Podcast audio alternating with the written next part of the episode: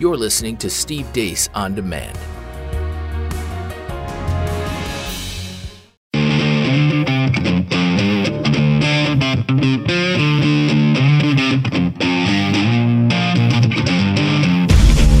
Lock and load.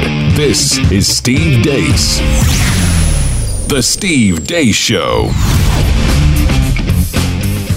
And greetings, happy Thursday. Welcome to the Steve Deace Show live on the Blaze on demand at CRTV. I am Steve Deace. They are Todd and Aaron.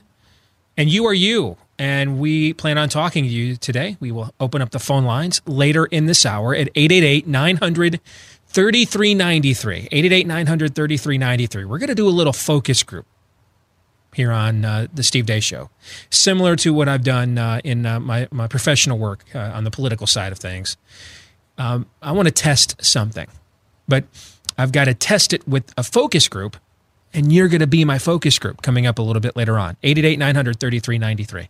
You can also let us know what you think about what we think via the stevedeace.com inbox. Steve at stevedeace.com is the email address. Like us on Facebook and follow us on Twitter at Steve Deace Show. For those of you listening on the podcast uh, via iTunes, Stitcher, Google Play, Spotify, etc., last name is spelled D E A C E. Coming up a little bit later on, I mentioned we're going to open up the phone lines in this hour. Next hour, our daily truth bomb, otherwise known as my contrived attempt to drive more pre-order book sales uh, for my next book, Truth Bombs, uh, and then some theology Thursday as well. But first we have to go about the proper order of business here. And we need an update, courtesy of Aaron, on what happened while we were away. What happened while we were away brought to you by This Is Not Good. Michael Cohen is pleading guilty to lying to Congress. He had previously pleaded guilty to campaign finance and bank fraud charges back in August. Police in Houston raided the offices of Cardinal DiNardo. He's the president of the United States Conference of Catholic Bishops. They were searching for evidence of quote unquote secret archives related to clergy sexual abuse. A story that's been developing this week out of Broward County, Florida involves the lawsuit against Jan Jordan. Up until this week, Jordan was a captain for the Broward County, Florida Sheriff's Department. She was in charge while a gunman murdered 17 people at Marjory Stoneman Douglas High School in Parkland, Florida. It was revealed recently she was the one who ordered a perimeter to be set up around the school rather than going in and confronting the shooter. That decision, along with a very slow response time, led to a lawsuit against her by parents at Stoneman Douglas. She's since since resigned, but the story isn't over there. Broward County Sheriff Scott Israel spoke about the hiring process for Jan Jordan earlier this week. Time within the contract asked for me to provide her with three promotable or people that were already the rank of captain or higher. She had asked for some diversity, appropriately so. I gave her three names. One of the names I gave her was Captain Jordan. Parkland, the city of Parkland set, set up an in-house review, a board, if you will, a selection board. No member of the Broward Sheriff's Office, including myself, was on the board. That's the way Parkland wanted it. And Parkland selected uh, Captain Jordan, and that was the etymology of how that came about. Yep, she got her job because diversity. Stormy Daniels buried her former attorney Michael Avenatti in a statement she released yesterday saying she doesn't know what happened to all the money crowdfunded for her safety and well being.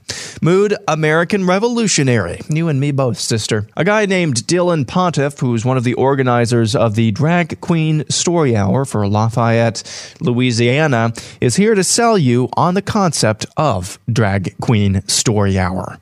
And I am not here to obviously change anyone's views about me. But I'm here to let you know that this event is something that's going to be very beautiful. And for the children and the people that support it are going to realize that this is going to be the grooming of the next generation. We are trying to groom the next generation to not see the way that they just did. And just because I said that, you heard the little plure of people behind me. It's disgusting. And now, this. We're gonna spread freedom. Obama's gonna change it. Obama's gonna lead them. We're gonna change it and rearrange it. We're gonna change the world. I was extraordinarily proud of the Paris Accords because, uh, look, I know, you know, uh, you know, I, I know we're an oil country and uh, we need American energy, and, and by the way, uh, American energy production. Uh, you wouldn't always know it, uh, uh, but you know it went up every year I was president. Um, and you know that whole suddenly America's like the biggest oil producer and the biggest ga- uh, that was me, people. I just wanted to. so, so, it's a little like you know. Sometimes you go to Wall Street and folks will be grumbling about anti-business. And I said, "Have you checked where your stocks were when I came in office and where they are now? What, what are you talking? What are you complaining about? Just say thank you, please." Um, because because I want to raise your taxes a couple percent.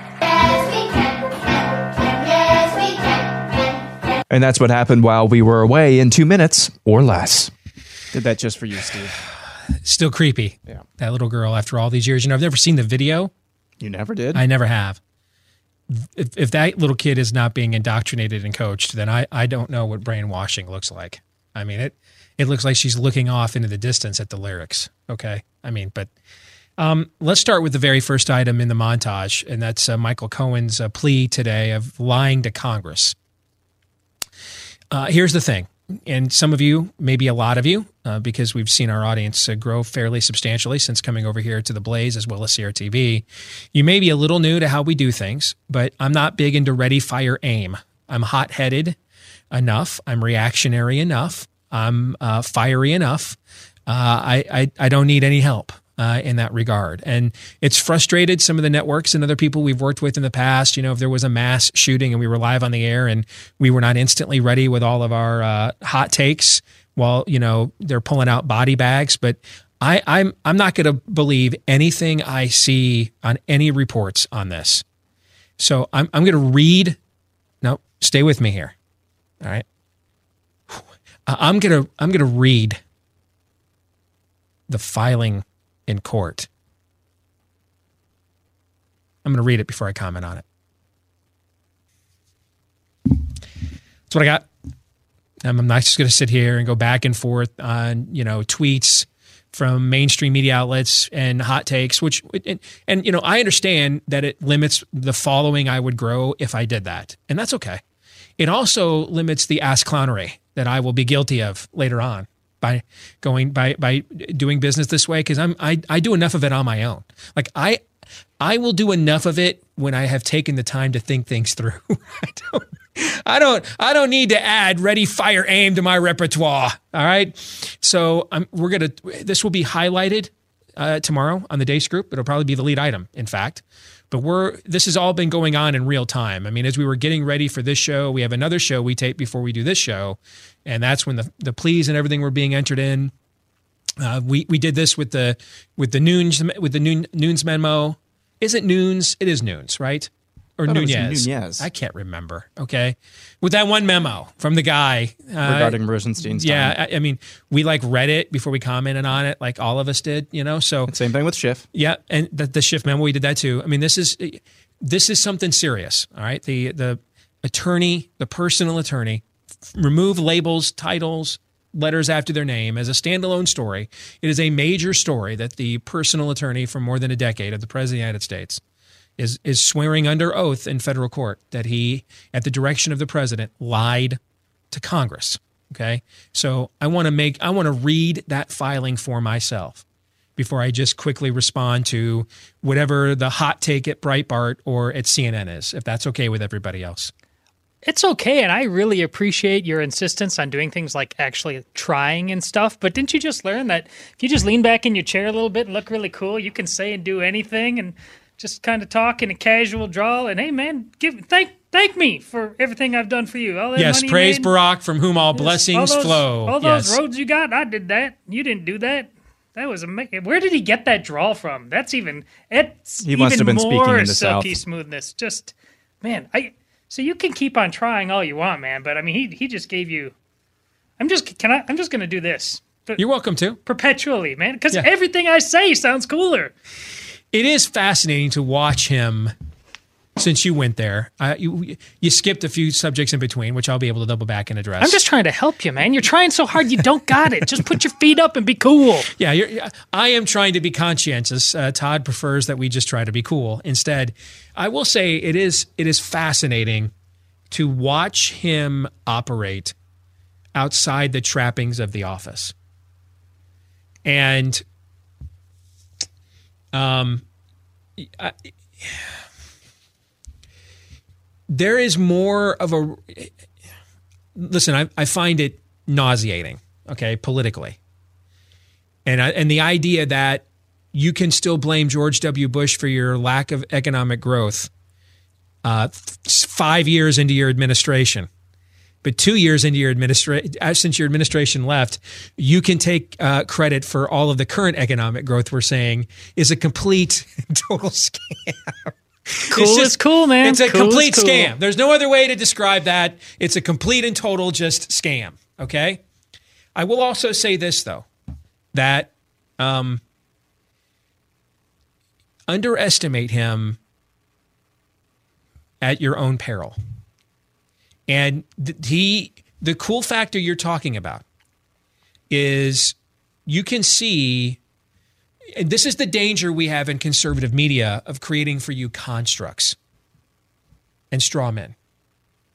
Because the construct in the straw man, I mean, I even interviewed, I don't remember the gentleman who wrote the book. It was a New York Times bestseller, The Amateur. And we had this, we had this sort of construct in straw man, and I did it too. Um, that that this was some kind of naive academic, just kind of fumbling between the raindrops at Columbia University uh, and and one day, you know, uh, his uh, his student ID said Barry Soetoro, and the next day it said Barack Hussein Obama. Just you know, and and sometimes you know he's dropping the lung dart here, or you know, ingesting some wacky tobacco over there, and uh, you know he's just kind of hanging out and under you know uh, doing community organization. That right? This was kind of the caricature that all of us in conservative media, to some extent, bought into and or sold one another there is and you're, you're seeing it now that the mask is off. And what i mean by the mask is that the tra- the difference between here's the major difference between donald trump and barack obama as men is donald trump feels very little pressure to alter his persona because of the trappings of the office. And and you're starting to see that in now that we're seeing getting to know Barack Obama, the human being now, and he doesn't have to win over any of your votes whatsoever, you're starting to see that he probably went too far in limiting himself by the trappings of the office. He kind of went the other way. Because if you're wondering, because this is one of the major struggles we on the right had all these years. We would look at John Boehner and Mitch McConnell, right?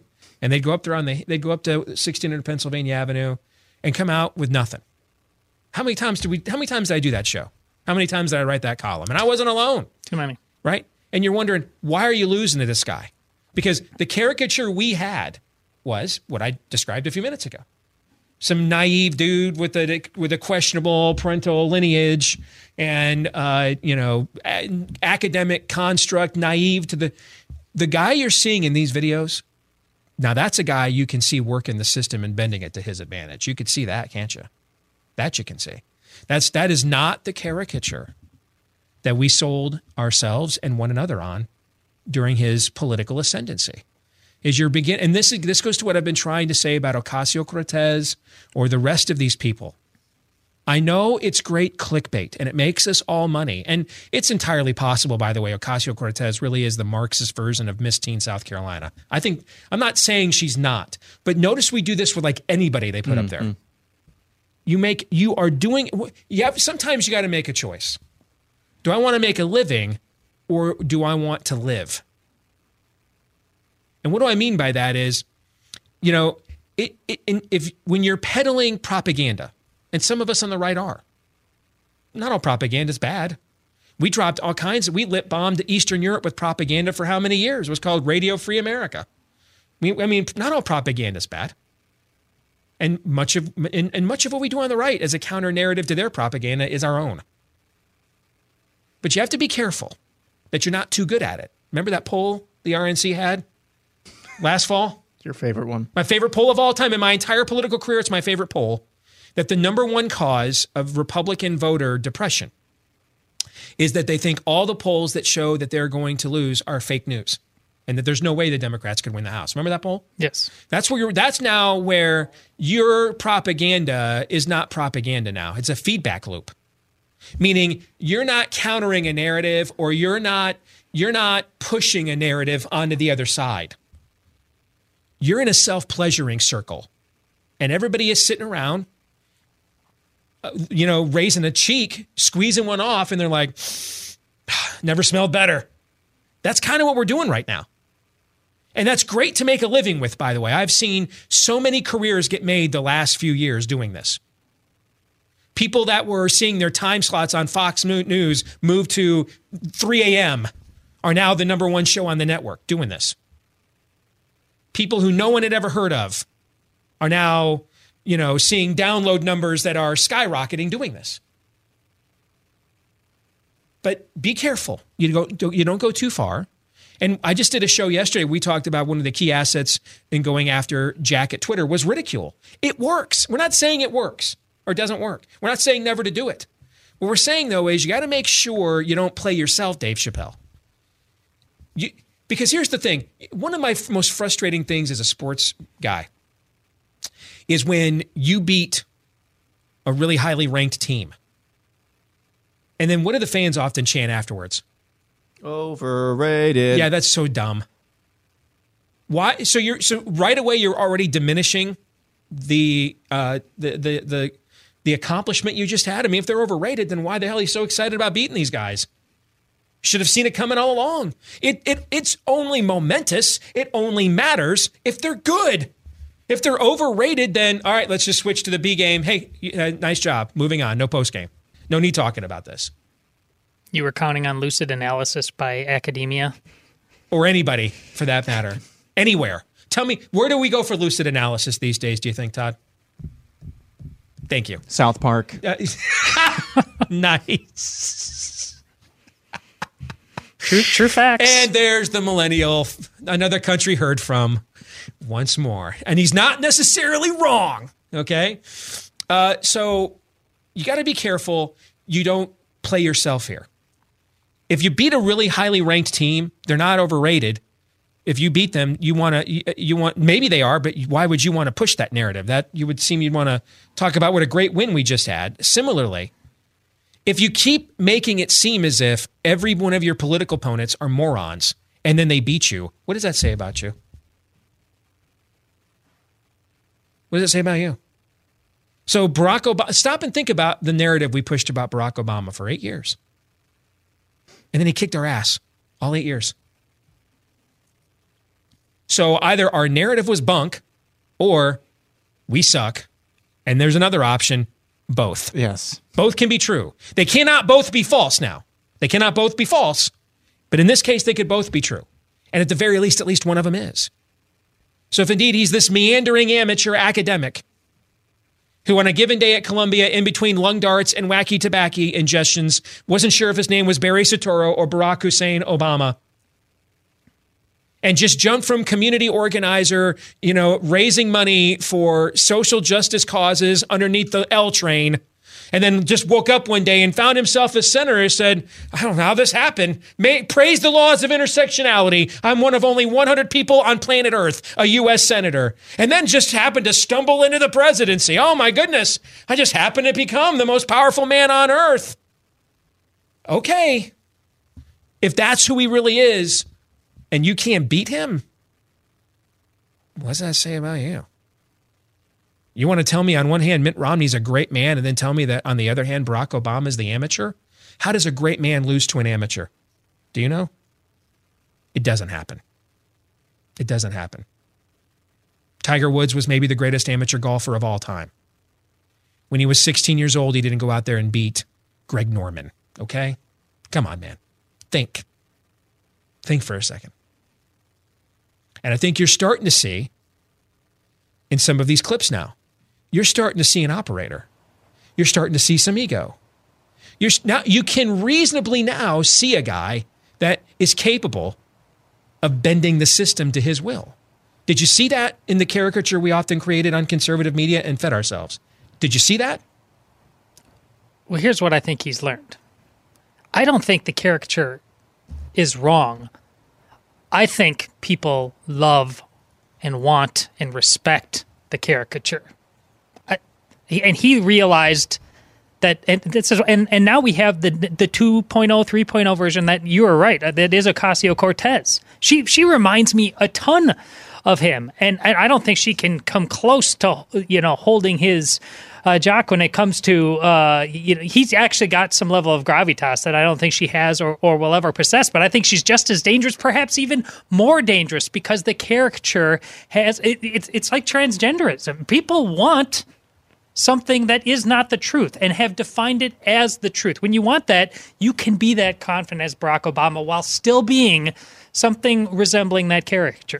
One of the main reasons that the left lost to Donald Trump in the last election is because they believed in their own caricature of him. But even more so, they believed in their own caricature of you. And they they refused to admit the tr- see they could beat him if they would admit the truth.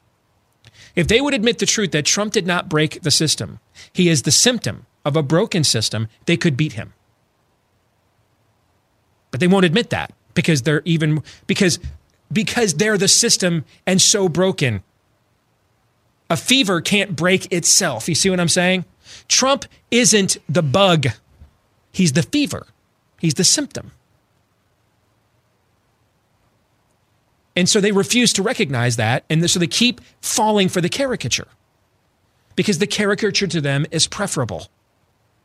We have made the same mistake many, many times. And I think we made it with this guy for eight years. And here's, the, here's one of the undeniable truths of politics that has hold, held firm my entire career. Bad Republicans always lead to worse Democrats every single time. If George W. Bush would not have suspended the free market to save it, would not have gotten us down, I never really believed for three seconds we were really going to Iraq to bring democracy, which is why I was all for it. When I heard the left say, hey, they're going to colonize the place and confiscate the oil, I'm like, hot damn, why I'm, I'm, that's why I'm in. yeah, I'm in. That's yeah. I mean, um, I, I'm in. I'm I'm not against empire building. I'm against nation building. Those are two totally different things, guys. Okay. God didn't tell the Israelites to go in there and teach the Edomites how to build wells. He told them, hey, go take the Edomites' wells. all right. I'm all fine. I'm totally fine with the empire building. No problem with it, particularly when it's of a defensive nature. You came at us. You came at us. All we were doing is selling the Saudis F 14s. You're the ones that sent your Saudi nationals over here to tear our towers down. You came at us. Empire building, I don't have no issue with it. Nation building is different. And if George W. Bush had not failed at those things, Barack Obama would have never been president, guys. And one of the one of the things that helped Barack Obama take advantage of George W. Bush's failures is the caricature we sold ourselves of him. And if Donald Trump turns out to not be a successful president, it will grease the skids for the next Marxist to take over. And the and and your and our odds of defeating that person will be very low if we buy into the caricature again. What are your thoughts on this, Aaron? Well, my, my first question would be, I mean, how do we do we does does this just involve um, on the part of conservative media and conservatives as a whole? Um, does this just require is the antidote to this just some honesty? Is is is that what's really required here? Because that's the the common theme. I mean, Curt says, and it's kind of a simplistic statement, but Curt Schilling on our sports show says uh, his dad told him, I think, um, when you're facing a tons of tons tons of problems in your life, one after the other, and the only common thread in each of these issues is you. Um, then you're probably the, the problem, bud. Mm-hmm. Well, when the the common meaning issue, Curt Schilling on Curt, our Curt sports Schilling, show said that. Yeah, yeah, I think yeah, I think I said that. Um, when when the, the common theme of every single issue plaguing conservatism or whatever it is, the not left, is a lack of honesty on the part of not only their thought leaders or media or themselves. Um, it seems like maybe honesty, um, just having an honest assessment about the world around you. Maybe that's something that's missing because that's what I hear you saying is that that this was just the beginning or maybe a continuation of a lack of honesty. That's that's something that we have to obviously get back to. The left, the left leftism in America is never going to be honest because they have no concept of mo- uh, honesty because they're moral relativists and moral subjectivists. They have no concept of honesty. If we could actually be honest though about that and what they are capable because of that, then maybe we could actually start to uh, push back and fight back against it. But no, we have to make them into caricatures and we have to make them into jokes. And sometimes laughing about their faux pas is fun because we need a break from the, the daily grind or what have you. But in mass, if we're going, if that's going to be our serious position about the left in this country, is that they're just a bunch of jokes. Again, we're doing that at our own, to our own demise, at our own expense, and that has to change. Yes, is the answer to your dilemma. Here's the thing. Here's what we're doing better with Ocasio Cortez than we ever did with Barack Obama. And it goes to uh, when our own Allie Stuckey did the original parody interview with her. Most of the most of the parodying or pillaring we are doing of Ocasio Cortez is on the basis of her inability to clearly articulate her own claims and and beliefs. Some of it's personal, but most of it is on the basis of she can't even defend her own belief system. How much is this going to cost? Yes, stuff like that. See, that to me, when we're when it's on their ideas, that is when where that is when Mel Gibson looks at Joaquin Phoenix at the end of Signs and says, "What? Swing away." That's when that's that's when you ought to be ruthless. The reason the pushback on Jack at Twitter over Jesse Kelly, w- the ruthlessness of his pillaring worked is because we didn't go after Jack for having lazy eye. I don't know that he does. I'm just making it, you know, I'm just throwing that out there. We went after the ridiculousness of their own terms of service. Of, uh, like like Ben Shapiro texting out the the excerpts of biology books, like me posting Bruce Jenner's highlight films. Okay, just the ridiculousness of what of his own practices, of his own beliefs. Okay, the mistake we made with Barack Obama is we didn't do that. We went after him. He's a joke. He's he's an illegal alien. He's not a natural born citizen. Um, he's the amateur. He's not ready for the job. And and that's why again Democrats win elections when they're about personalities and Republicans win them when they're about issues.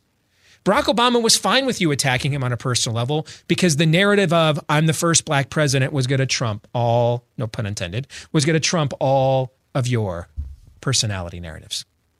And so that's where we have to we have to it, it is there's a difference between what's the easy gaff and easy laugh and then what is a surgical strike. And we need to save most of our ridicule for the beliefs that are articulated rather than uh, rather than the personal uh, the the personal per, the persona or brand Yeah. of the person themselves. This goes back to what I said a, f- a few weeks ago is that the left in America um, uh, brand you as evil. Mhm. Um, conservatives should brand the left's ideology as evil. It goes back to that. Our, our ire should be directed at ideas. You have something you want to add to that clarification there before we have to get out of here?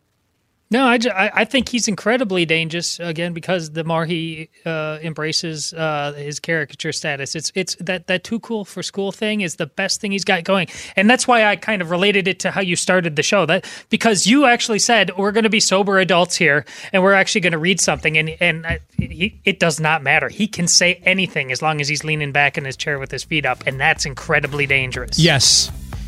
So this is actually a good segue to the focus group we're going to conduct with the audience when we come back. Get your phones ready. 888-900-3393. I'm going to ask you a question that's going to seem simple on the surface, but it's really not. Stay tuned.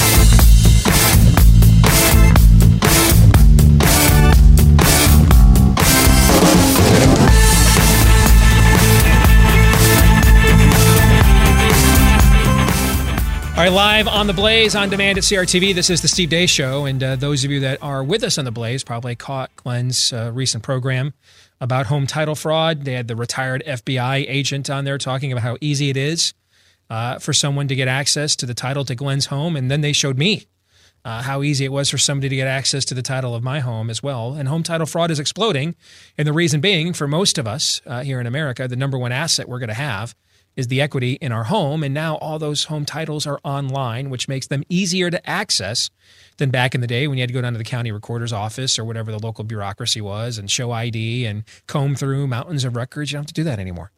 Uh, which makes the equity in your home even more vulnerable. And no, I've got identity theft protection as well. This will not protect you from home title fraud. That's why for pennies a day, you want to take a look at protecting your most valuable asset, asset, that home equity with Home Title Lock. They'll put a virtual barrier around your home's title.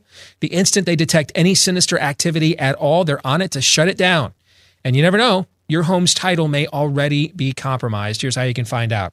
Sign up at hometitlelock.com, hometitlelock.com for your free title scan and report. Now, that's normally a $100 value, and they're giving it away to our audience right now at hometitlelock.com for free. Hometitlelock.com.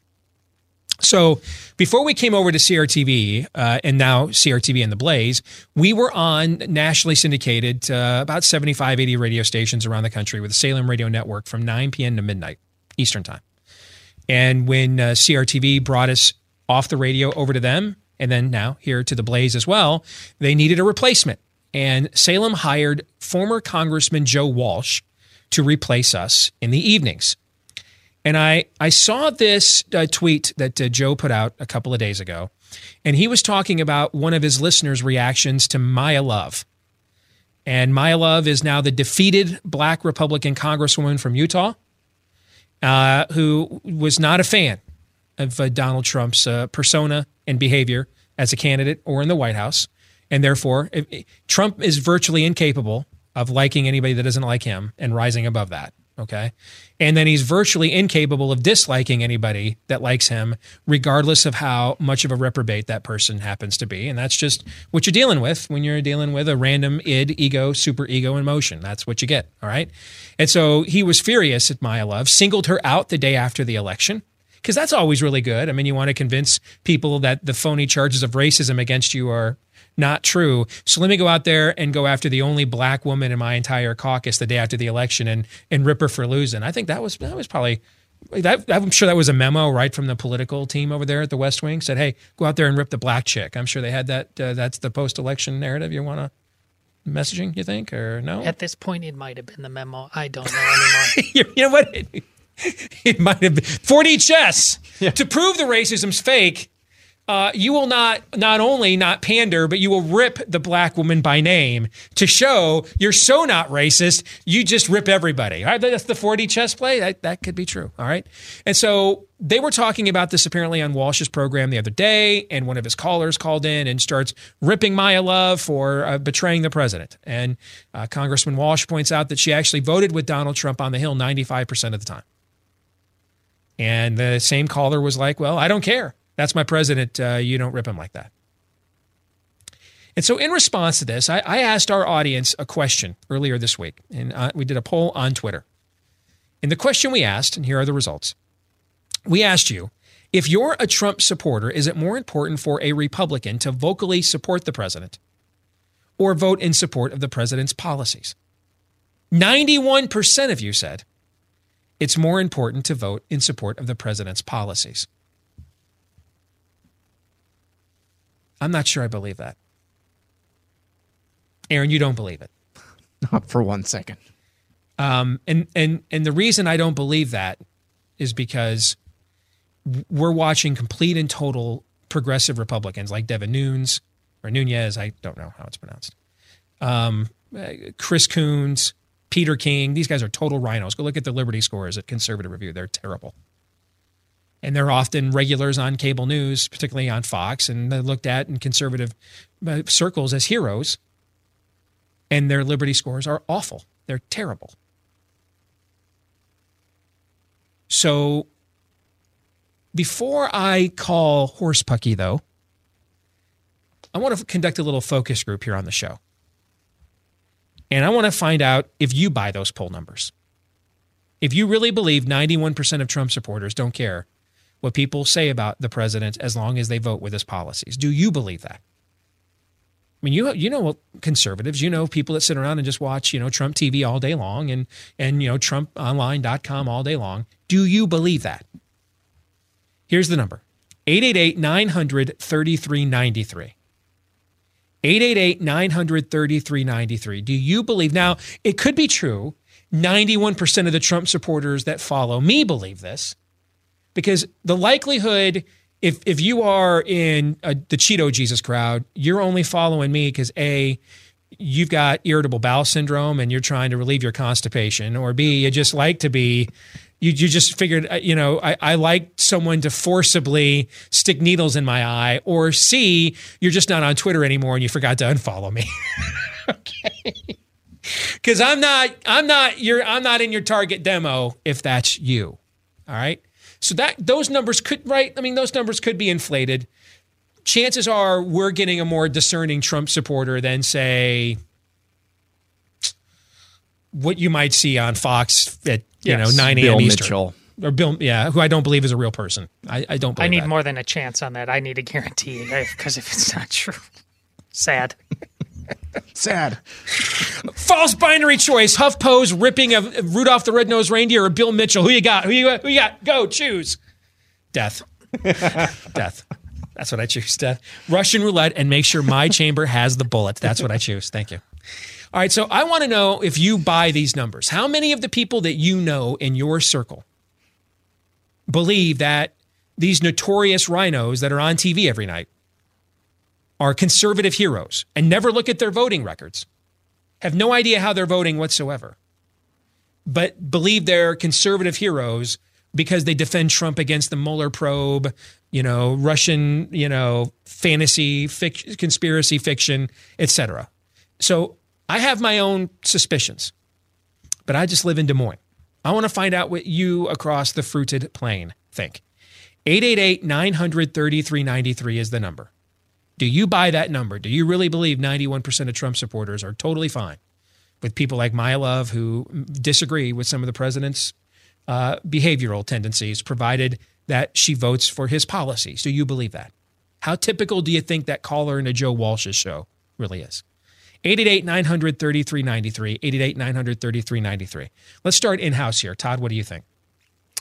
Listen, I think this is where I, I don't believe that number, and this is where the magic R comes into play. Uh, even amongst people who are just trying, trying to keep uh, that North Star somehow in front of Trump, they're thinking if they if they were just being honest, like, listen, man, um, I that magic R is all I got, man. Because if I got to focus on the policy aspect of things, I let's let's all face it, I don't know what Donald Trump's policies are. I, I because the metric of a, a, guy's policies is is not just what he says, but he's willing to do. Is he willing to overturn Obamacare? No. Is he willing to build the wall? No. I so all I'm left is with the magic R, and when Mia kind of sullies that by speaking up and having her own mind and, and not, you know, tattooing it on her forehead, it just makes it harder on all of us. I mean, it I'm I'm begging you, work with me. Everybody has got to. Uh, they think everybody has got to somehow accept the fact that you have to deify this man. We've talked about this on the show to get anything close to resembling what you want. You're just begging for scraps at this point. So they. This is not a new. I have no new argument. I'm pointing out to the argument about the magic eye that you've long made. It is a talisman that people have. It's the, the gruel is so thin, man. It's when you when, when you go how many people at your parish, for example, at, at a typical Mass on Sunday, how many of them are able to not, to avoid the temptation of even when Trump is right, he's wrong because I don't like him, or even when he's wrong, he's right because I do? How many do you think are? Give me a oh, oh. percentage. Oh. How many are able to avoid the temptation? Yeah, to do that either way. Yes.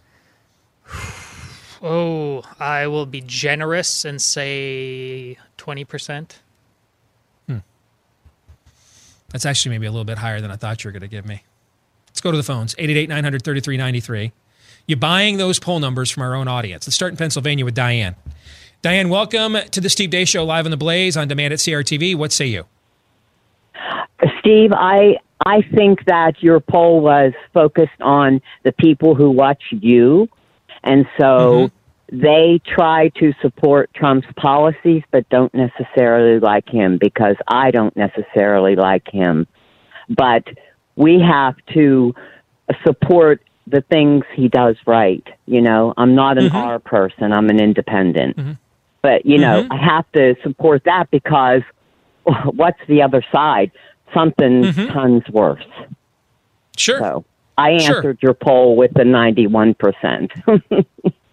but you think it's more reflective of the kind of folks that follow us, maybe, than Trump supporters in general. Is that what I hear you saying? Ab- absolutely, because I can tell you, my husband is a Trump supporter because he's a Trump supporter. So uh-huh. you know, okay. And he, yeah. I mean, okay. uh, it's just just from my observation, the people around me who voted for Trump just like Trump. Well, he's, you know, bucking the system and whatever he's doing. Um, well, he can say what he wants because he's the president, you know, and I still like him.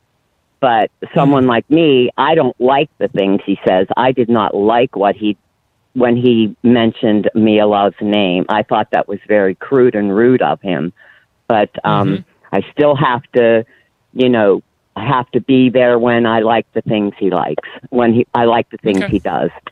So. All right. Wait, we appreciate you thinking it through and joining the show today, Diane. God bless. Merry Christmas. Okay. Thanks for the call. 888 900 3393. And then Diane's like, well, then my husband's like, hey, it's Trump. He can do whatever he wants. See, because that, that, see, I, I think more people are more like her husband based on my experience. But I don't know. Let's find out. Let's go to Rick in New York. Rick, you're live on the Blaze on demand at CRTV. What do you think about this poll? Are you buying these numbers, Rick? Um, you know, I, I, am going to reflect what your previous caller said. Yes, I, I, I believe they're possible because it's your audience. I think if it were a larger mm-hmm. sample size, uh, you it, there would be more Trump sycophants, and that 90% number would go down. Also, it may be the way people react to a criticism of Trump with a knee jerk reaction to defend him as opposed to putting this question in front of them and letting them think about it and making mm. the wiser choice. That's a good point. And I think this is where we need to give maybe be a little bit more graceful too because if you're the average Trump supporter most most people, right, left, indifferent, don't have time to follow these the, the, the, news all day long or to read the Liberty scorecard, a conservative review, or whatever the liberal counter you know man is to that, and so they rely on on outlets like us or Fox or or the Blaze or CRTV or on the left HuffPo, et cetera, to kind of fill in the blank for them to stay informed.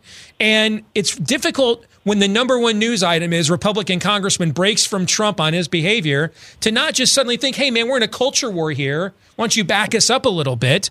And so if the, if the, what I hear you saying, Rick, is if the question is framed or the dilemma or the confrontation is framed that way, kind of hard for people not to react that way. If you remove the emotion of it, though, remove the names and just say, what would you prefer? And cooler heads prevail, it's a little bit easier to maybe see a little bit more, more sober minded. I hear you saying that, Rick. Is that what you're saying?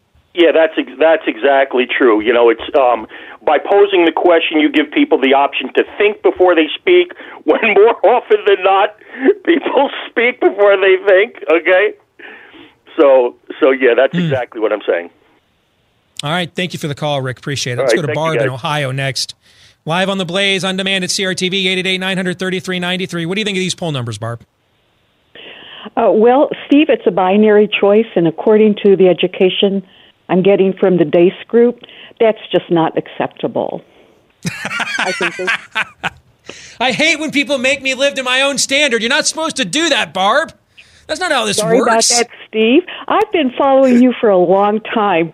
Uh, I was Barb from Ohio when you were doing the primaries, and I really still email you frequently and bless your home constantly.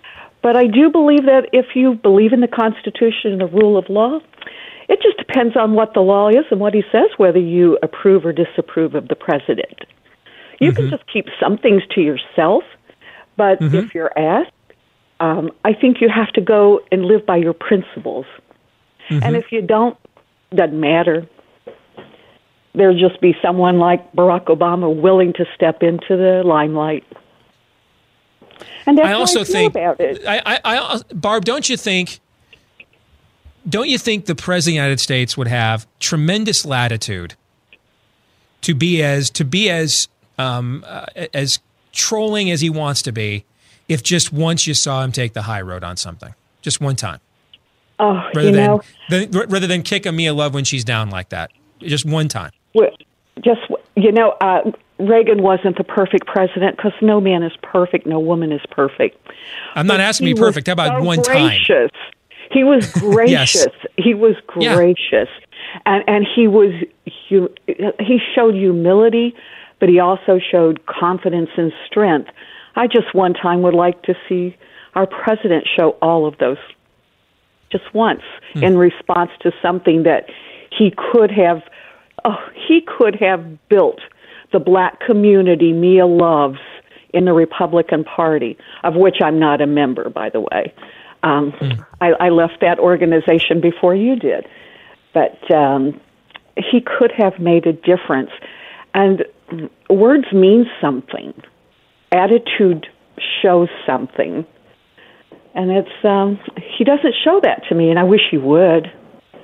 There's some things he does Thanks for the that call, I'm, Barb. I'm very happy of. Thank Appreciate you, it. Merry Steve. Have a wonderful day. You Merry know, Christmas. we have a, a sports situation happening in our state right now that 99% of our viewers are not aware of, but it's this, this exact conversation right now.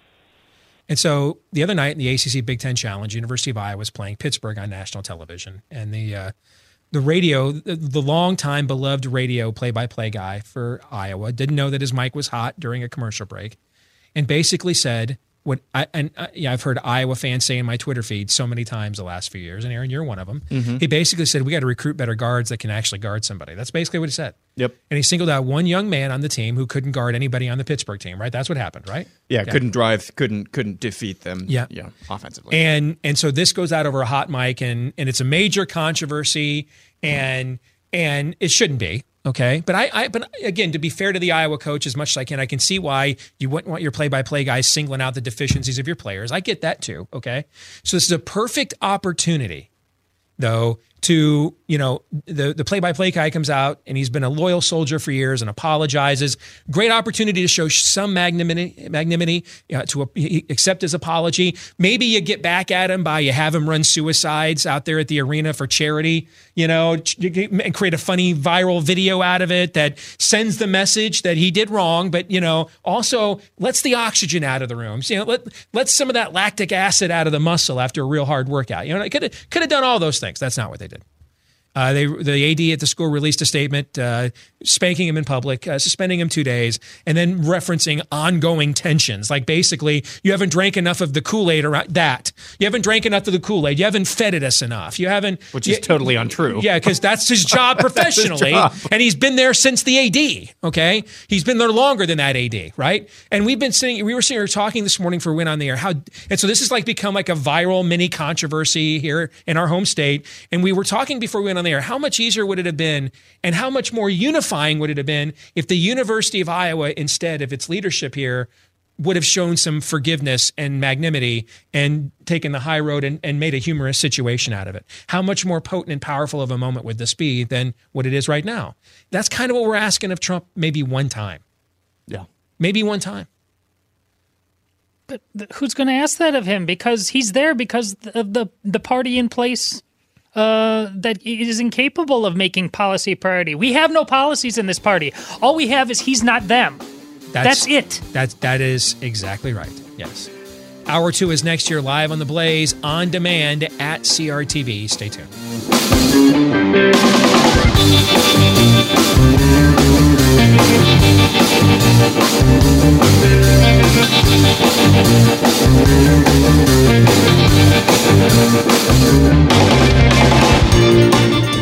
Back here with hour two of the Steve Deace Show live on the Blaze on demand at CRTV. 888 933 93 is the number. 888 933 93 coming up later in this hour. Theology Thursday, uh, the Daily Truth Bomb as well.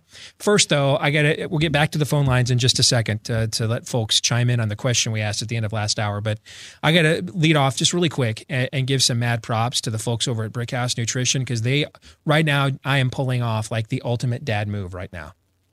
My son Noah is now an elite company, according to uh, the latest uh, government data.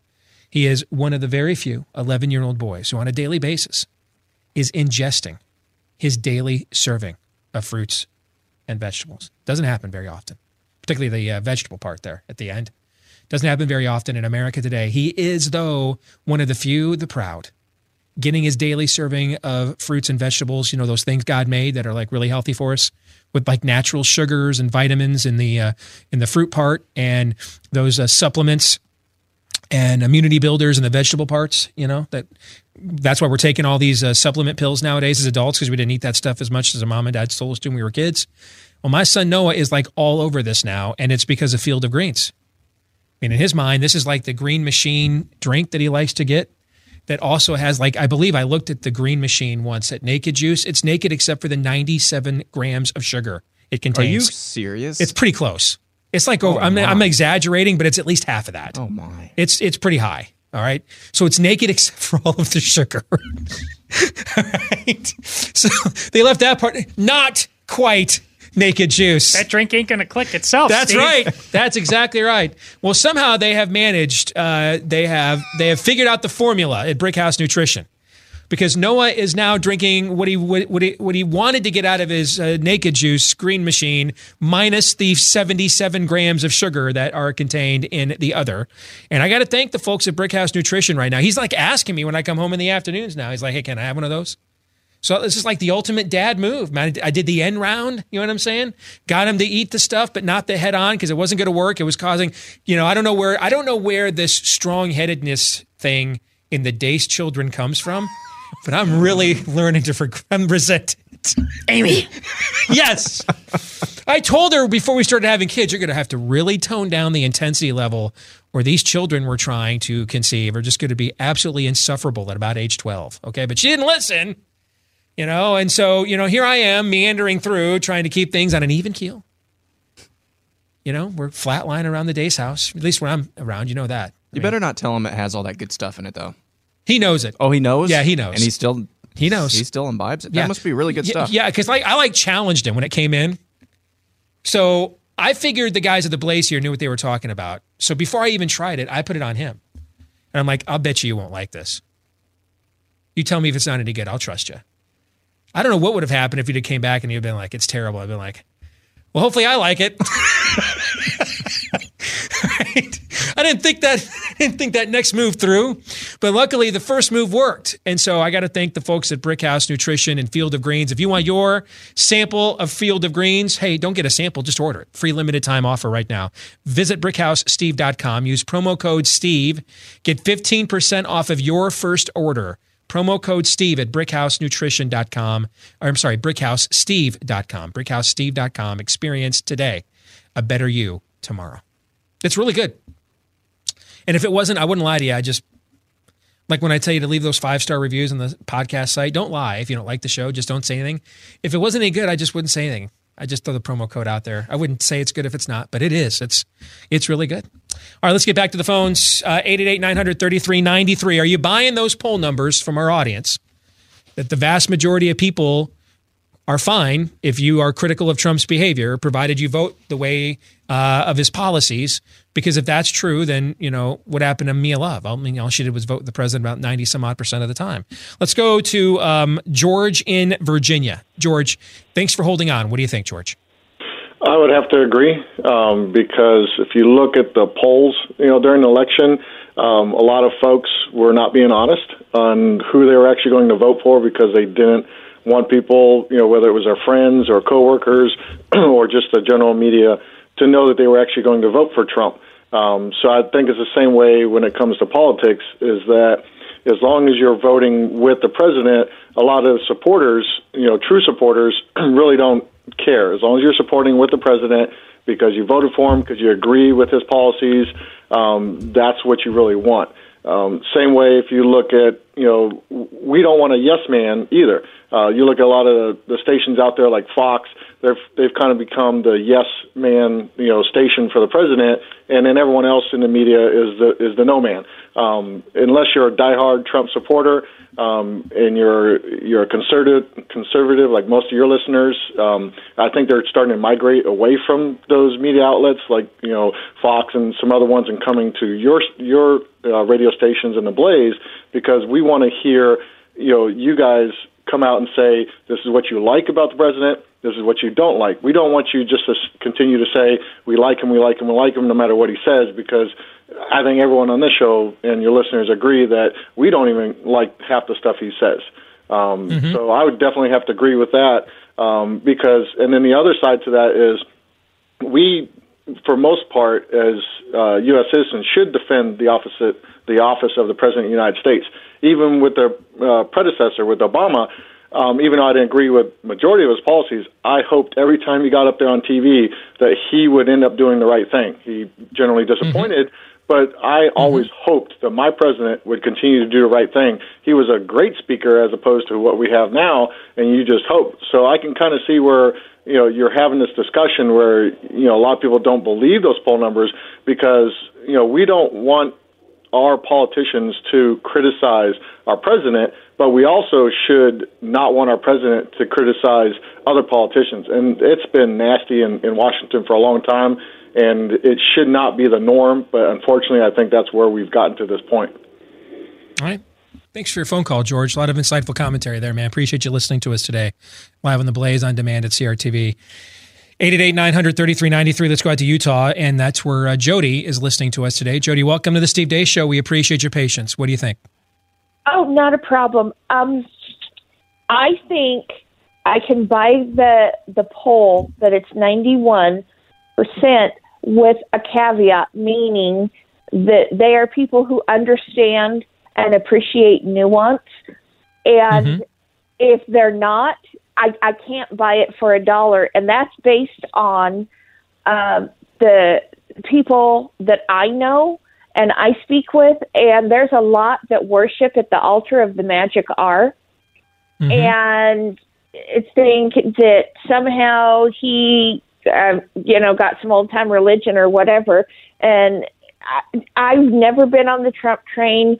I can appreciate when he does something right and most of the time, I'm just cringing, going, "Oh, that's going to leave a mark." Um, but I think the the one thing that I want to add to this, and and I don't want to take away from where you're trying to go, is there were several outside groups that were very, very anti Mia Love.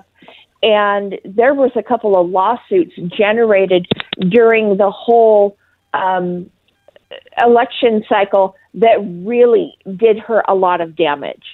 So hmm. I don't think it was all just not supporting Trump. And I think there that's an important point you're raising.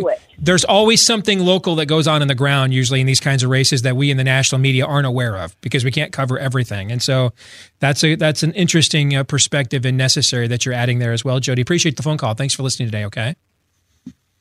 888 900 3393. 888 900 3393. Let's go to Rhode Island next. Susan, you're with us here on the Blaze on demand at CRTV. What do you think, Susan? Merry Christmas season, guys, from the People's Thank Republic you. of Rhode Island. Thank you. And congratulations on joining the Blaze. That was one of the best decisions Glenn has ever made. I enjoy oh, you immensely. that's very kind. Thank you. Uh, I say no, and also with a caveat. But I'm high hawking back to what Glenn went through during the primaries and during the election of 2016 mm-hmm. when he didn't wholeheartedly, with thumping his chest, support Trump. His own audience was turning against him. Mm-hmm. And that's why I say I don't believe it's 91%. It's probably closer to 40 to 50% that say the policies are what's are import, what are important.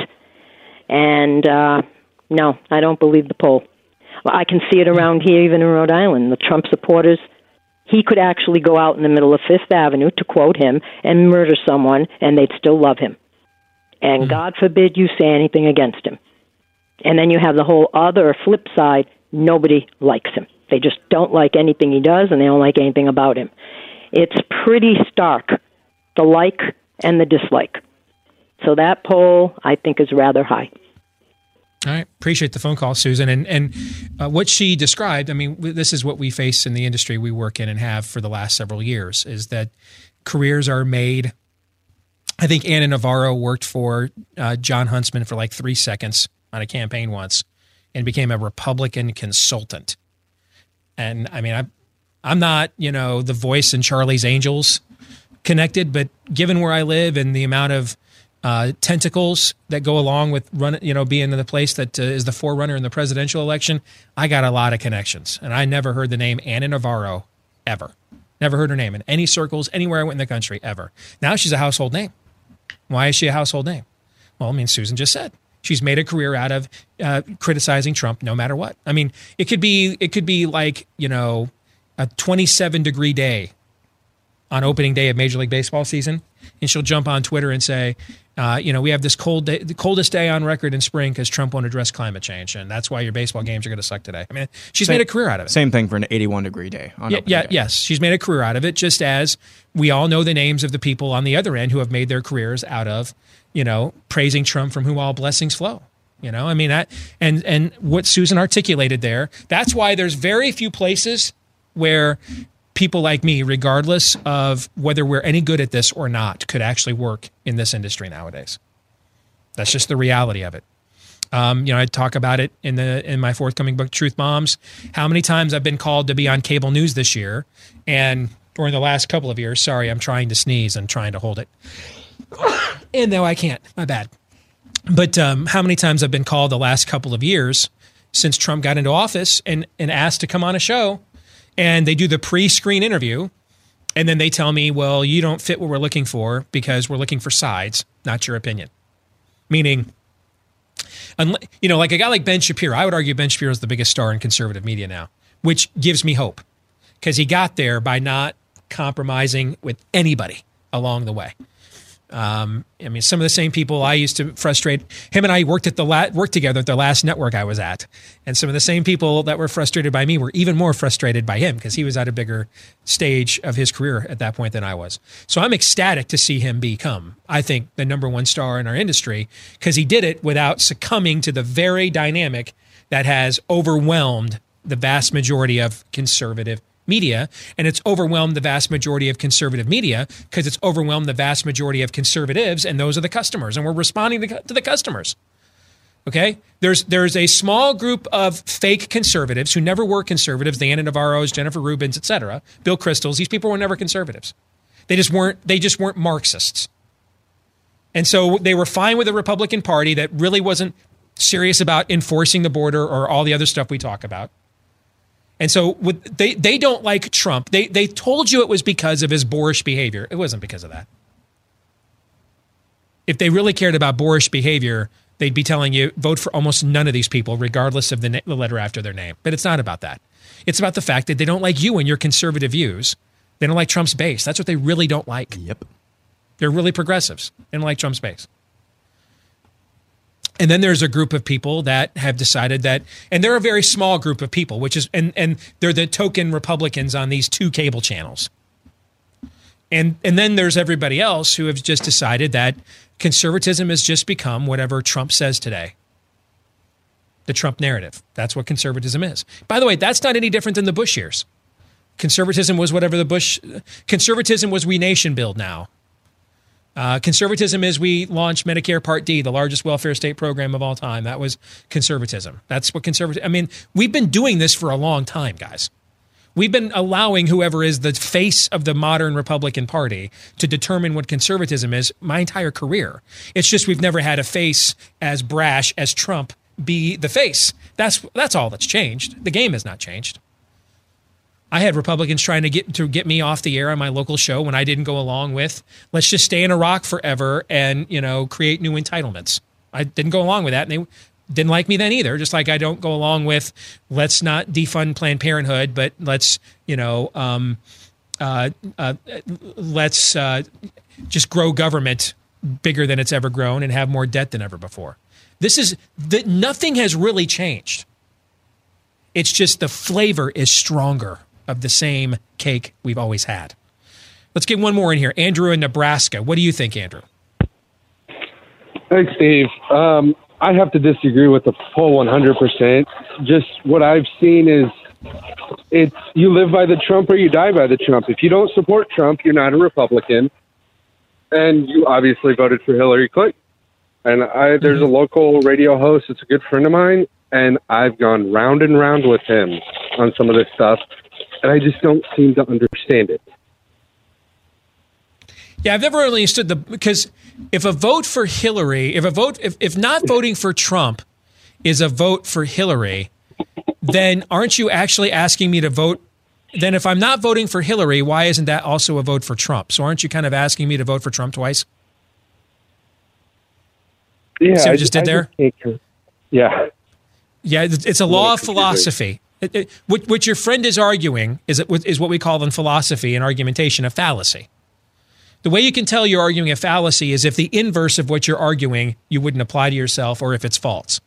All right, so if it's true that that not voting for Trump was a vote for Hillary, then it has to be true that a vote that not voting for Hillary was also a vote for Trump. Otherwise, you've argued a fallacy.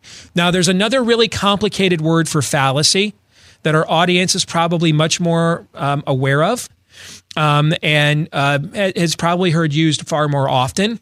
It's longer than fallacy, though. It's bull. Well, you know the rest. That's that. That's the other. That's like the technical jargon term for fallacy is bull bleep. That's what it is. Andrew in Nebraska. Thank you for the call. All right, you guys have a quick thought on this before we move on to today's truth bomb from what you heard from the audience. Uh, fallacies are just easier. This is this is making the point we talked earlier about uh, straw men and uh, why people like them uh, because uh, they're easier once you embrace them and just admit that's what you are. Other than doing the heavy lifting uh, of explaining uh, uh, nuance. Uh, e- on the Republican side too, yes, and look at what we've done over the just throwing out states' rights. Uh, um, private business gets to do whatever we want. Uh, it- people don't.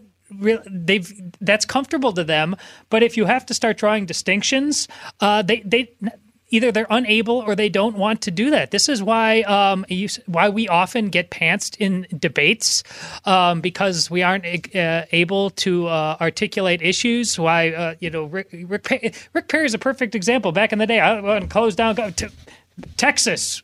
Uh, no, but nothing stronger than Texas will secede. When he was asked which departments he wanted to get rid of, he had no idea on a public stage. Um, so you just become a caricature. It is easier on both sides. People love it. Hmm.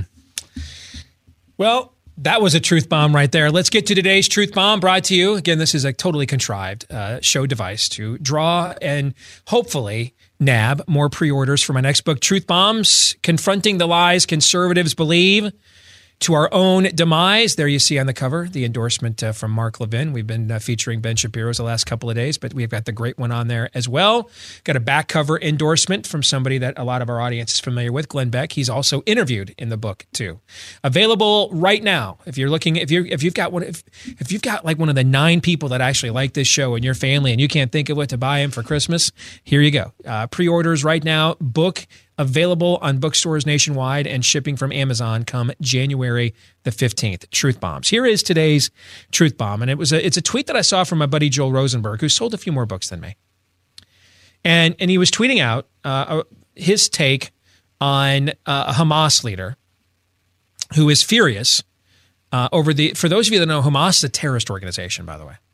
Uh, who is furious over the U.S.'s efforts to push an unprecedented UN General Assembly resolution condemning, condemning the terrorist group over its rocket fire on Israel, its incitement to violence, and its sprawling grid of terror tunnels.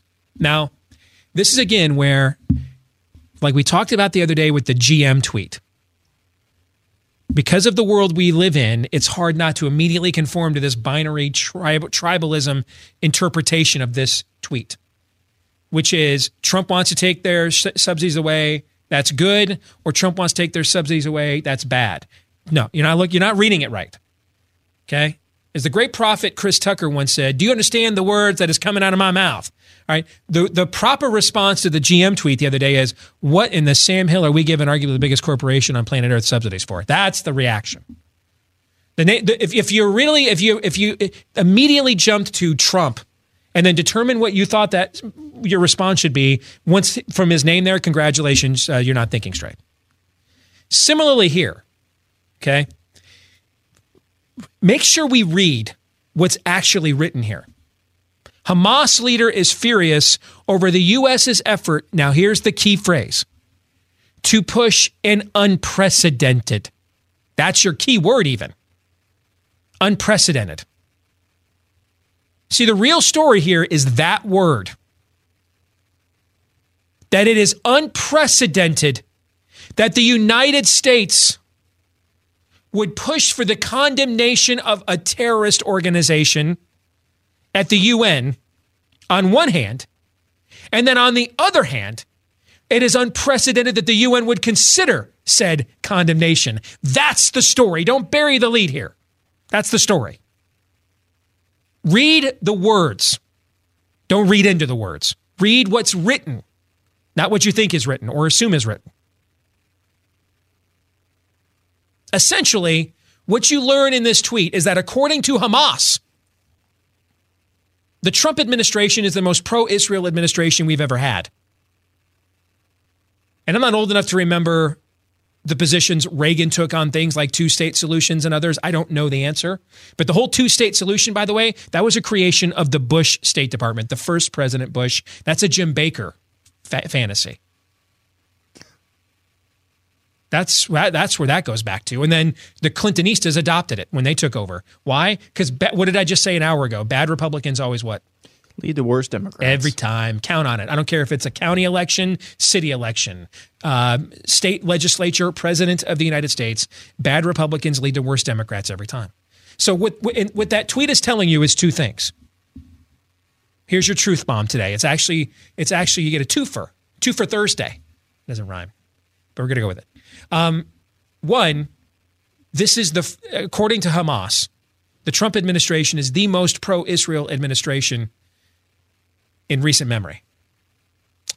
Because to them, it's unprecedented that the United States would push the Security Council to condemn their terrorism. That's the first truth bomb there. The allegedly anti Semitic president whose daughter married a Jewish guy who's essentially the shadow government right now, for being honest. Let's just, just, just drop some truth bombs here in the truth bomb segment. All right. Javanka is literally doing what the left believe Dick Cheney did in the Bush years. That's what they're doing right now. All right. We, we, we, keep asking who, who, who voted Republican three and a half weeks ago wants this judicial reform bill to be their last priority in the majority? I'll tell you who. Javanka. That's who. That's the answer. That's the priority they want. And that's why they're getting it right now. Okay. And so the president, the, the anti-Semitic president acknowledged the embassy, turned his presidency, or at least a solid portion of it, over to an unelected Jewish guy who married into his family. But he's an anti Semite. But don't just believe me. Listen, Hamas. If anybody knows a damn thing about anti Semitism, who do you think it is? A terrorist. Probably Hamas. Yeah. yeah. And so Hamas is telling you that the Trump administration is the most pro-Israel administration they've ever encountered because they've this is unprecedented pushback from the U.S. Those are their words, not mine. Those are their words. Are those not their words? They are their words. Those are their words. You've got an endorsement of Trump's pro Israel position from Hamas. Where else would, could you get a better one than that, guys? You couldn't. Unless Saladin came back from the grave, that's the best one you're going to get. Okay? Here's the other thing. It, it, it, the, the other side of the coin here, though, is that it's unprecedented for the UN Security Council to condemn one of the most notorious terrorist organizations on the planet, in the world. Everybody's clear that it's bad that it's unprecedented. We just have very different reasons for why yes. we think so. Yeah, that's that's not good, guys. That's that's is that bad? Yes, the ultimate Costanza. Because if I had been told at any point yes. that this whole launching nukes at them or, or launching missiles at them was uh, women and children was bad, I might have d- thought about it. But, you know, we're 30, 40 years down the road. Why are we talking about this now? He actually has a point. Yes. The the here. Why are we in the UN? Yes. That's the question. Why? Why? Why? What is it good for? Yeah. Absolutely nothing. Say, it again. Yeah, I, I'm with you. Yeah. Uh, what do we do? What, what do we do this for? Why don't you like the sharing ball, Steve? it's it is like it's like public. ed- That's what the UN. It's because like, I don't want to share with Hamas because they won't share with me. I can't share with people who won't share with me. When you've decided you won't share with me, then one person gets the ball and the other doesn't. It Yeah. becomes a zero sum game at that point. Right? Yeah. And the lead, and the teachers at the UN are the ones who, you know, every other kid who, you know, gives a crap, crap at who is trying is held hostage by the teacher. Constantly have to remind uh, uh, Timmy to use his inside voice and you know stop pulling uh, uh, Sally's hair. Uh, that that that's the UN. I mean, the the, the fact that the, guys like him. Uh, the Hamas leader are actually on the UN what Civil Rights Council Yeah. on a regular Yes. basis. Yeah. Yeah. Yeah. Yeah, I mean, this is this is Mos Eisley levels of scum and villainy, is what you're describing. Go ahead, Aaron. Yeah, I, I would say any organization um, like this where uh, Liechtenstein gets the same amount of say as the United States, or maybe Swaziland gets the same amount of Liechtenstein st- uh, uh, uh, of, of say as the United States, um, should not be taken seriously. Yet we do, and we provide them so much. What seriously? Why did we? Why did we? Why did we invent the UN? Why did we get into that? Oh, to prevent war. Well, that's really Mos That's- Eisley. And apparently, the way you prevent war worked. is you just give the bad guys everything they want. Yeah. That will probably, listen, I'll give Yeah. them this. If we're going to be honest, it is That's- truth bombs is the name of the segment. Hey. That will prevent a war when you just preemptively give the bad guys whatever they want. You know, that's that, that- it works. It's called the Chamberlain model for a reason, and it's never failed. what were you going to say, Todd? Oh, at least, at least in the original Star Wars, uh, you know, at Mos Eisley, you know, if Walrus Man gets out of line, you cut his arm off, or Greedo gets a shot in the gut. I the would be in the favor of UN that. is the the, the, the new souped up where where Han They're Solo Maude. The UN first. is Maude in the Star Wars Holiday Special, just walking around pouring blue milk and singing badly out of tune to Art Carney. And nobody knows that, right? It happened though. But that actually happened once. There's a truth bomb. George Lucas made that. And little Stevie was doing those cutout cookies with Grandma Myrna that that night in December of 1978, Boy, waiting up. that. Waiting. when you have been as let down and betrayed at such a young age as I was by the Star Wars Holiday Special live on CBS that night, oh, you remember. You remember, my friend. You remember. Yes. Yes. Where were we? Oh, the Truth UN. bombs. Yeah, truth bombs. Uh, um, I'm sorry, that was was a bad, painful memory. Jefferson Starship. Remember they performed Yeah, I like do. in the virtual reality for like uh, Chewbacca's uh, father-in-law. Do you remember that? I don't. Everything I'm saying right now. Have you guys never seen this?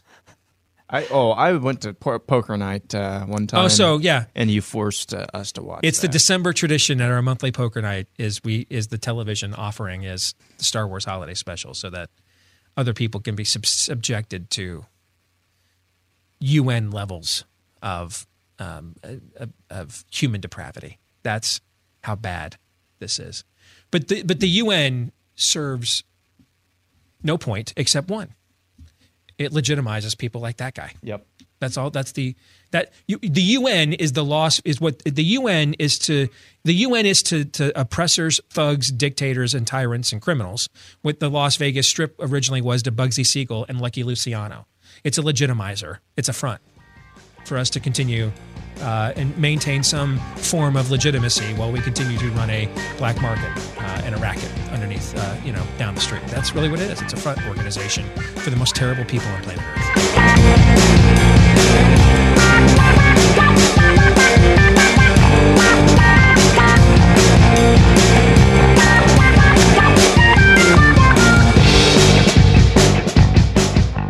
Hey, if you didn't listen to my warning earlier in the program today, let me repeat. Uh, you want to get a hold of Home Title Lock right now. $100 value for free at HometitleLock.com. They're going to scan and look for threats against maybe the most valuable asset that the vast majority of Americans will ever be able to obtain uh, in their lifetimes. That's the equity in your home, which is secured by the title to your home, and it's something that is being targeted heavily right now by criminals because these are all online. In years past, they were not, and now they're all online and, and able to hack into systems and to and to frame you and forge your signature. I, I, Home Title Lock showed me how easy it was for somebody to forge my signature.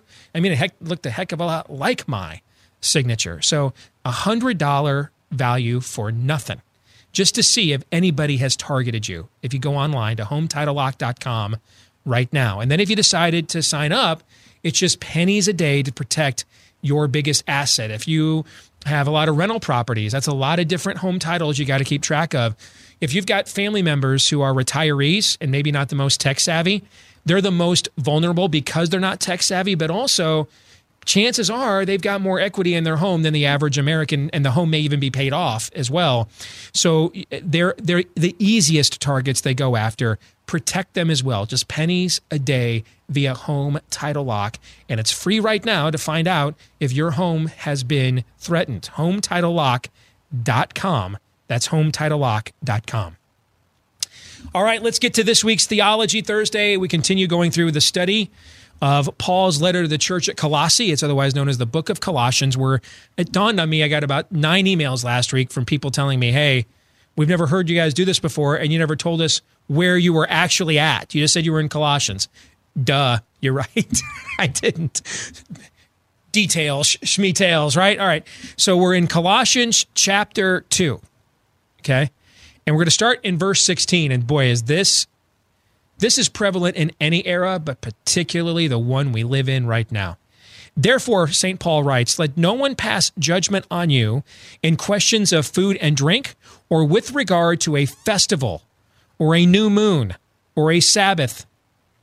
These are a shadow of the things to come, but the substance belongs to Christ. Let no one disqualify you by insisting on asceticism, the worship of angels, going on in details about visions, puffed up without reason by their sensuous mind, and not holding fast to the head, from whom the whole body, nourished and knit together through its joints and ligaments, grows with a growth that is from God.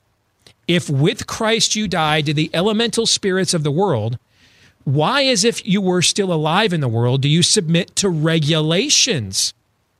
Do not handle, do not taste, do not touch. Do not dance. I'm sorry, that's not in there. I'm, I'm sorry, I threw that in there. My bad. Referring to things that all perish as they are used, according to human precepts and teachings with a question mark. Meaning, Paul is incredulous.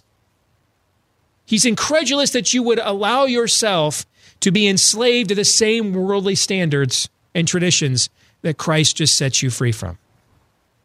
These have indeed an appearance of wisdom. I love that.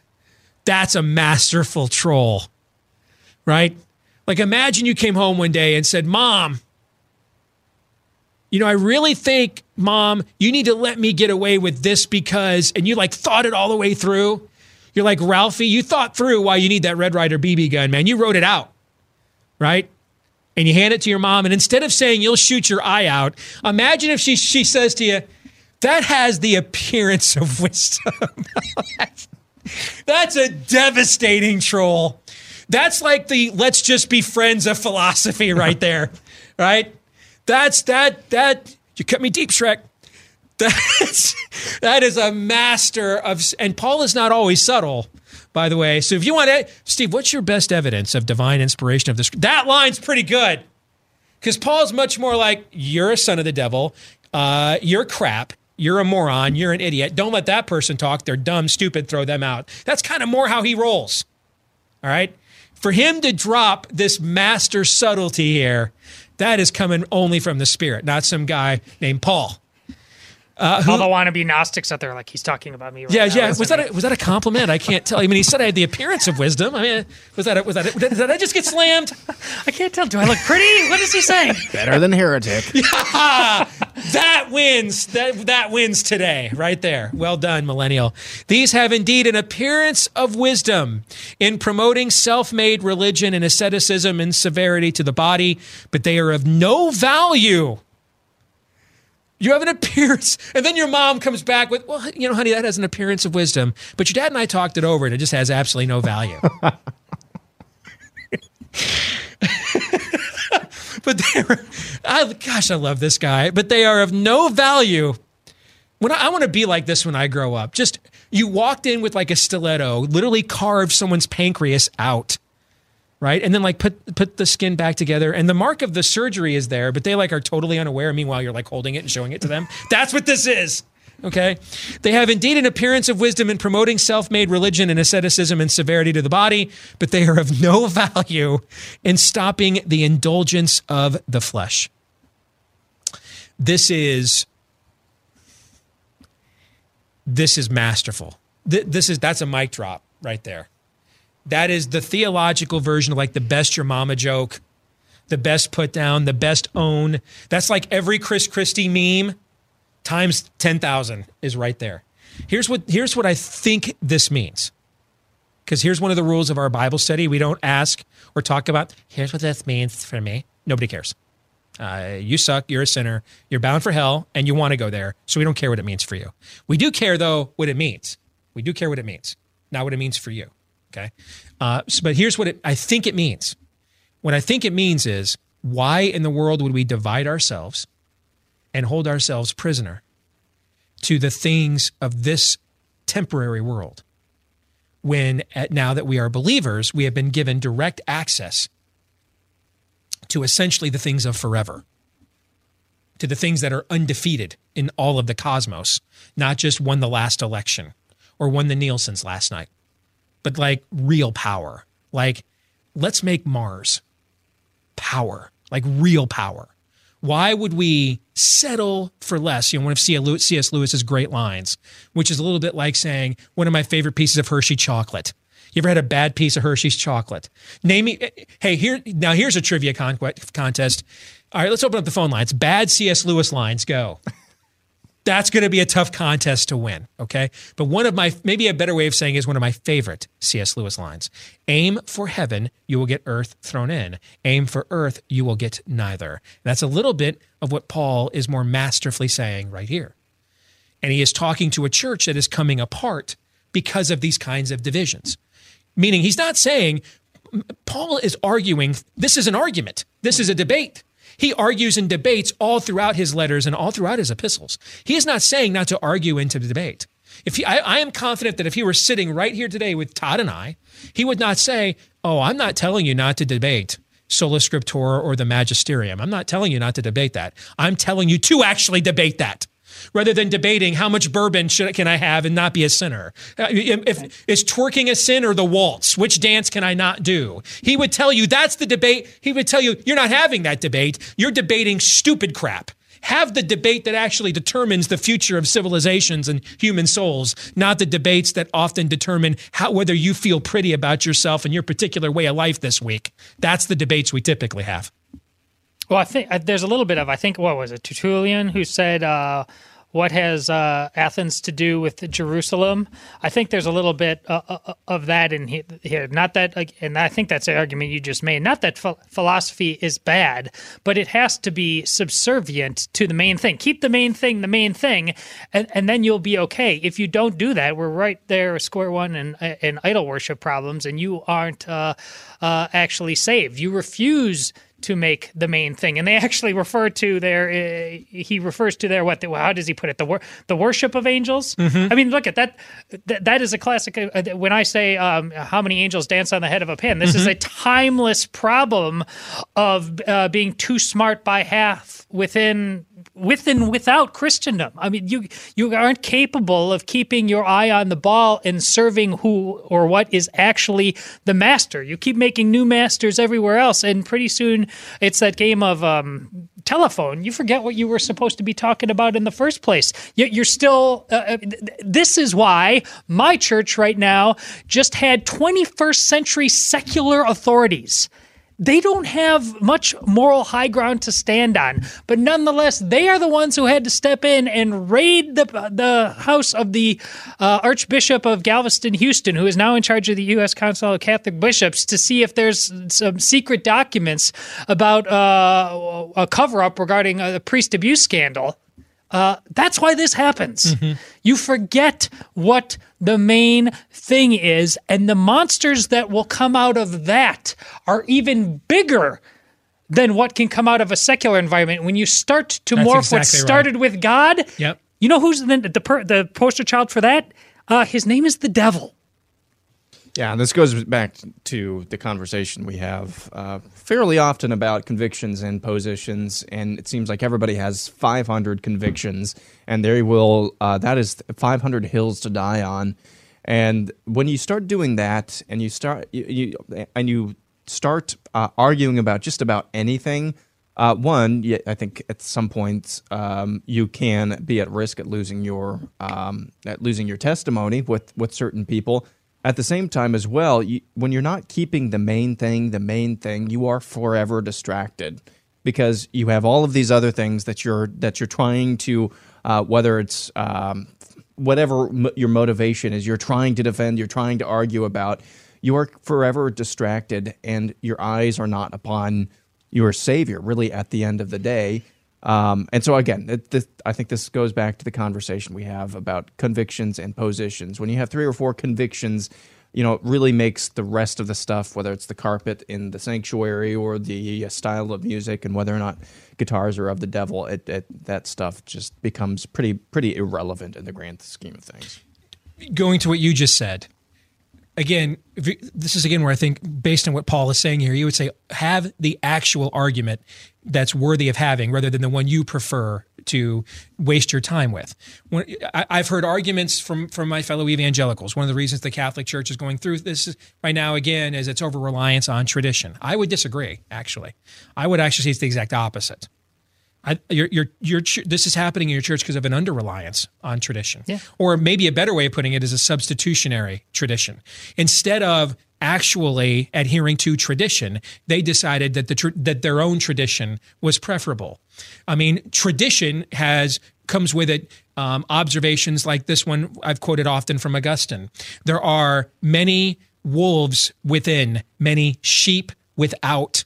All right, and that's what he's talking about. Within the church, there are many wolves, but that are but there are many sheep without a shepherd. That's the that's the reason this went on, is because those leaders didn't adhere this maxim from Augustine and shepherd the flock, but instead they fed or themselves were the wolves. That's why this happened. Okay, and so I think, it, it- hey, if you believe, if you believe all dancing is sinful. Now, I- don't know how somebody looks at the waltz, a wedding waltz, and twerking and comes to the conclusion those um, those inspire the exact same lustful thoughts. But you know what? Then you know what? Okay, I, I think it's silly, but cool. I'm I, I don't I don't need to to break fellowship with you over that, and you know, nor do I think that I'm not, I really don't believe in reformed theology if I don't have a glass of bourbon for dinner every night. I mean, these are the sorts of things. If you look at every major church study in the last, in recent times, and you'll go look this up, and they'll tell you the number one and top, the number one and number two reasons people leave a church are not doctrine, moral failure, or anything of that nature. It is dress code and music choice and style. Those are always the top two reasons. It's just a matter of which order they're in. That is that is directly what Paul is confronting here. He's not saying just stay at a bad church and just put up with the fact that the the the pastor's uh, you know uh, is, is trolling the youth ministry pool. That's not what he's saying. What he's saying is that's why you leave a church.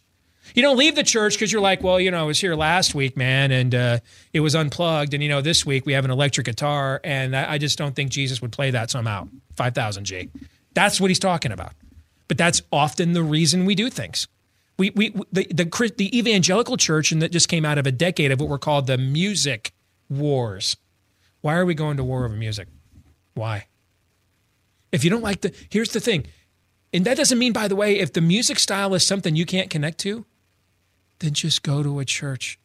We only have like 29,714 sects and denominations of Protestant Christianity. I'm sure you can find one without making a clown out of yourself that would play a music style that is comfortable to you and you connect with. So just go do that rather than, um, you know, dropping a nuclear bomb on your own congregation and splitting it. That is what Paul is talking about here. Now, I want to. There's one key word that I want to focus on before we run out of time, because it is so germane to what's happening in the culture and in the church right now. The word asceticism. What did it mean in Paul's day? What it meant in Paul's day was a false sense of religiosity based off of self denial, meaning that if I don't, I, I, you know, it, it, in, in the first century, it would be someone who would say, you know, I'm pretty confident right now there's someone falsely imprisoned in Rome. And I, I just don't think that's right. And so, you know, I'm I'm not eating today. But they didn't do it because they like really want solidarity with that person. They want you to know they're doing it. They want their they want their social justice warrior points and credibility. Meaning, it's funny, got a whole lot of evangelicals that before Donald Trump came along didn't really care so much about racial reconciliation in the church. Funny, never came up. Weird. So you mean we didn't have I we I don't know. I thought we had heavily segregated churches long before Donald Trump came around, don't you, Aaron? Yeah, were, were there a lot of black folks in your church, Aaron, on a Sunday? Yeah, yeah. You mean all the black people were there, and then Donald Trump came along in 2015, Poof. Exodus gone, black flight. No, it, Sunday mornings are pretty segregated around here long before Donald Trump came down the escalator.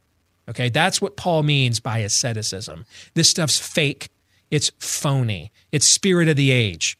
You're not drawing closer to God, you're trying to impress man. It's the other way around. And that's what's going on right now. You got a whole lot of white folks in the Christian church that made a whole lot of money peddling books and speeches to other white folks who didn't have anything to say about racial reconciliation in 2014. Man, that was so long ago. We were just as segregated, we were just as divided racially in the church in 2014 as we are now. But now suddenly, I got all kinds of things to say about it, and I'm woke and, and asked me to speak at your conference. And now I'm a black Christian preacher who's going to go by my Muslim birth name or whatever the hell that guy's act is. All right. That's what Paul means. This is fake. It's asceticism. It's not the gospel. And that absolutely is a trend line we're seeing happen right now. Meaning, and so how do you know if you're fake? If you're like, you know, like those nuns who take the vow of poverty, I, I think I'm gonna, I'm, you know, I'm gonna just extend Lent for the next nine months and not eat. But then when those nuns were sued by their own government for not violating their vow of chastity, and you had nothing to say about that, and thought, well, you know, we need to be tolerant. Uh, Paul is Paul is reaching down through the hand of history right now and saying, You're a lying freaking fraud. That's what he means by asceticism. And I, I wanted to make sure we made that point here today before we ran out of time because he uses that word. He repeats it several times in the very passage we just went through here today. Don't fall for the latest fake religiosity scam that I'm especially pious and watch how I'm suffering for the disadvantage. No, you're suffering for you, brah. For you. And let's just keep it real, as the kids say today. Final thoughts, Todd and Aaron. Well, that's why in the Catholic Church, every Ash Wednesday, uh, it's uh, read about uh, uh what uh, the Lord has to say about uh, almsgiving and and fasting and prayer. And he tells us to keep the main thing. What does that mean? This, this. I'm not asking you to do this. It's not about you. It's, it's not giving glory to you. Yeah, it's giving glory thing. to Him. Yeah, He's the main thing lest we fall into the pit or the traps that we just described, always, always, always be very critical of your own motivations. Mm, good advice. You've been very non millennial today. It's like you're growing up right now. Just wait till tomorrow. Thank you. John 317.